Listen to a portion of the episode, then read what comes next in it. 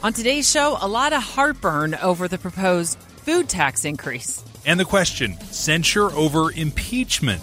Representative Ben McAdams is on the censure train. Tune in Monday through Thursday, 9 to 11 for Dave and Dijanovic. Welcome to Innovation and Leadership. I'm Jess Larson. This is part two of our interview with Glenn Kelman. Well, there's a huge migration from coastal cities inland.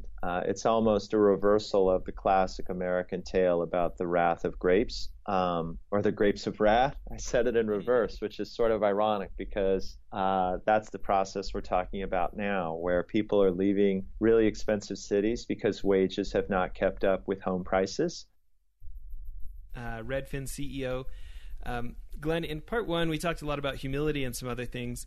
A question I'm really interested in is patience. You know, running the business for 10 years before IPOing, and especially in the kind of microwave culture we have today, sometimes where it feels like people want stuff as long as it's fast, cheap, and easy, right? Yeah.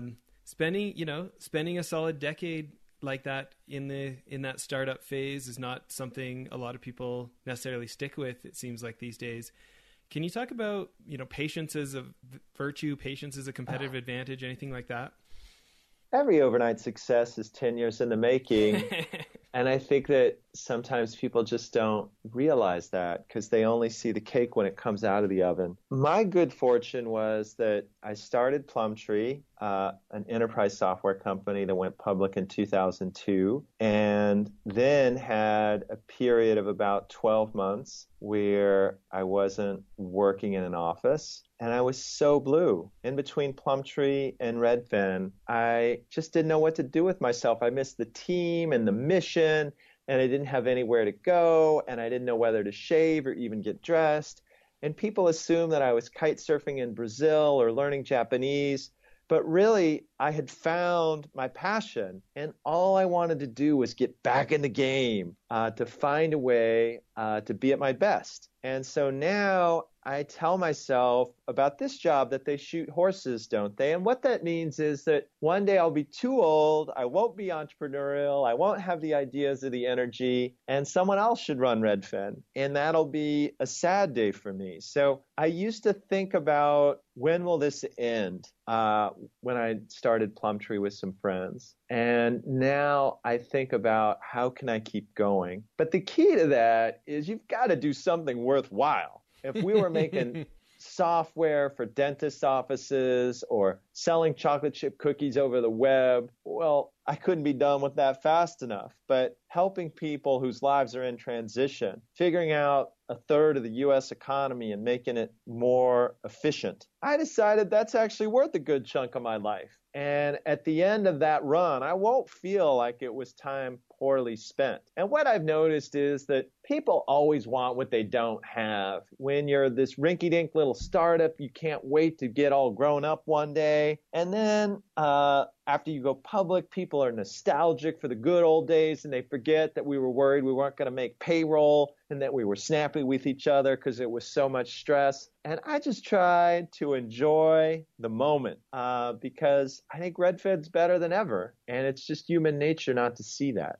You know, it's interesting how, as humans, we actually get the choice to look at it the way we want to look at it. But if you don't intentionally choose, the default view is typically not the one you're talking about, right? Yeah, it's either things are going to get better or they were so great last year. And I'm lucky because I was here last year and the year before that. And when one Redfin old-timer says to another, remember the good old days? I'll say, oh, are you talking about the great financial crisis of 2008 or 2010 when 42 VCs said no, or 2011 when we were all about to kill each other? I mean, those were tough times too. And they just get edited out. They get edited out in the official narrative, but also in your brain. Yeah. It's always hard. And if it weren't hard, you'd be bored. Yeah. Well, let me ask you this, because startups are hard and also exhilarating. When you think about, because I understand Stanford Technology Group was Sequoia backed, right? And then you went to Plumtree and this. What do you feel like the advantages are going into Redfin, having this your experience from Stanford Technology Group and Plumtree? Well, the first advantage is that I'd seen the shiitake mushrooms hit the fan. At Plumtree, it was a dot-com boom until it was a bust. We went into a board meeting where everyone had been telling us to hire more and grow faster, and all of a sudden it was, what were you thinking?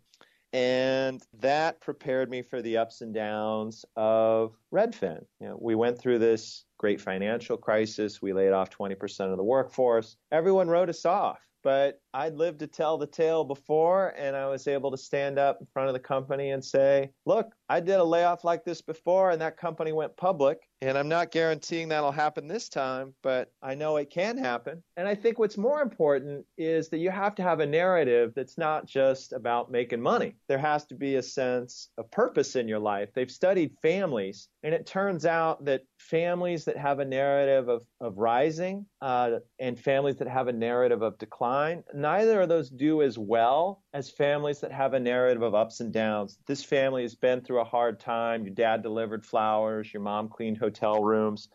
But we've always stuck together, and we've always done what we believed was right. Those families raise the best kids. And so if your only narrative running a startup is we're going to kill it, well, the day you don't is the day everybody stops listening to you. But if your narrative is that we're fundamentally doing a good thing, and sometimes the market's going to reward that, and sometimes we're going to screw it up, we're going to keep doing a good thing. Because usually when people work hard to do a good thing, especially if they're building technology to do that, society rewards that. And you just have to keep working hard at it. And what drives me crazy about a lot of these narratives is they have this model that I don't think actually fits reality. I don't know if you've ever seen Die Hard, but they're drilling through this safe at Nakatomi Plaza, and there's 6 or 7 walls, but the last shield is electromagnetic, and they don't know how they're going to get through that shield. And then the FBI cuts the power to the entire neighborhood, and you see these guys running into the vault, grabbing bags of money and throwing it around. And I always felt like I understood the drilling part, but not the electromagnetic part, that there would be this magic moment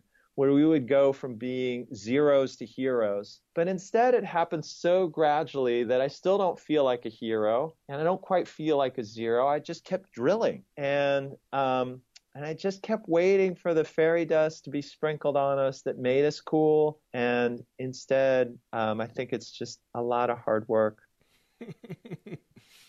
Yeah. You know, thinking about that hard work and paying attention and having an opinion about things, I'm interested in your thoughts on the real estate market. You guys have such unique data because of the nature of your approach to things. As you think about the next couple of years, what do you think maybe not everybody is seeing? Well, there's a huge migration from coastal cities inland. It's almost a reversal of the classic American tale about the wrath of grapes, or the grapes of wrath. I said it in reverse, which is sort of ironic because that's the process we're talking about now, where people are leaving really expensive cities because wages have not kept up with home prices because of tax reform and for other reasons. And they're moving to America's forgotten places, which I think is really good because the last major election was really a referendum on how there's two Americas, and there shouldn't be. There shouldn't be this incredibly opulent coast in this interior wasteland. I'm trying to remember the word our president used. No, carnage was the word that he used. I know that's strong, but there shouldn't be two economies. There should be one. When we have airplanes and internet connections and highways and trains, talent should go to the place where people can afford to live. And so I think that's been the fundamental narrative. And then the second part of it is that homeownership rates are going to decline in America. That's been a long-term trend, and it's because there isn't a broad consensus. And it's not just the mortgage interest deduction, which is a fairly regressive tax break. It's cities deciding that they want to work with developers and building transit and roads. The compact that we had at the end of World War II to house this greatest generation of people who fought in these world wars just doesn't exist right now. There's so much student debt and so little new construction. and so much suspicion of developers that I think we should just expect that homeownership rates are going to decline. In a way, it's a perverse consequence of sort of Obama-era tax reforms, which were credit reforms, which were very well-intentioned, but which just prevented about half of America from getting the credit to buy a house without replacing that with some other kind of subsidy, because there just wasn't the political will between the left and the right to do that. So I think you won't see as many people investing in the American dream. Interesting. Do you see that relating or having effect on the different investor grade real estate assets, whether that's, commercial or industrial or multifamily? Yeah, well, I think we're going to have this landlord nation where if more people are going to rent, fewer people are going to own, you're going to see a concentration of home ownership. And there are Wall Street firms that are buying up Main Street. There are people doing that at a local level with Airbnb, where they buy 3 or 4 places and rent them out. So my guess is that you're going to see more people becoming tiny property barons. And that's a good opportunity for those folks. But I'd prefer to see everyone own his own home, a chicken in every pot, things like that. Yeah. Well, listen, thanks for your time here. To wrap up, tell us a book that's had a big influence on you, or a book you'd recommend for the rest of us. Interesting question. Well, the last 2 books that have really affected me are not business books. I really like Pachinko, which is a novel about Koreans living in Japan over many generations. And in general, I recommend novels because I think most people know the basics of running a business: spend less than your revenues. But what we really need to do is be able to imagine what it's like to be different people on our teams, to be different types of customers, and novels help me do that. And then I read The Emperor of All Maladies, a biography of cancer, which won a Pulitzer Prize. It's this amazing account of how we cured cancer. And what I took from that was, for the longest time, we cut bigger and bigger hunks out of people, thinking that had to be the right way to do it. And it was because we believed in ideas so much, we ignored the data, that really large mastectomies and other types of surgeries didn't work as well as a combination of a lot of little different things, chemotherapy and radiation and surgery together. And it's my distrust of ideology and this idea that the data will tell you something if you listen to it that has humbled me in the way we talked about at the outset of the show. I love it. Well, thanks again for making time for us. Thank you. Take care. You bet.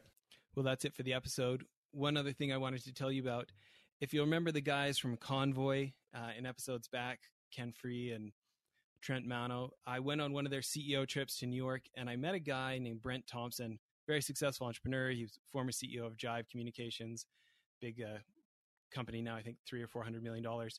Anyways, he started a new company called BlipBillboards.com. I'm super stoked they're a sponsor now. But I remember a year and some ago when I met him, I thought it was genius. Instead of having to buy 6 months or a year's worth of billboard for thousands of dollars, you can buy 8 seconds at a time for like 10 or 20 cents. You pick what billboard you want it on, what time of day you want it to run. And it just puts so much power in the hands of marketers and CEOs who want to try something and see if it works. You can buy as many or as few as you want, change it as many times as you want. I think now our podcast is being advertised on billboards in like 18 different states because we have these guys as sponsors. We're pretty excited about it. Hope you check out blipbillboards.com. Thanks.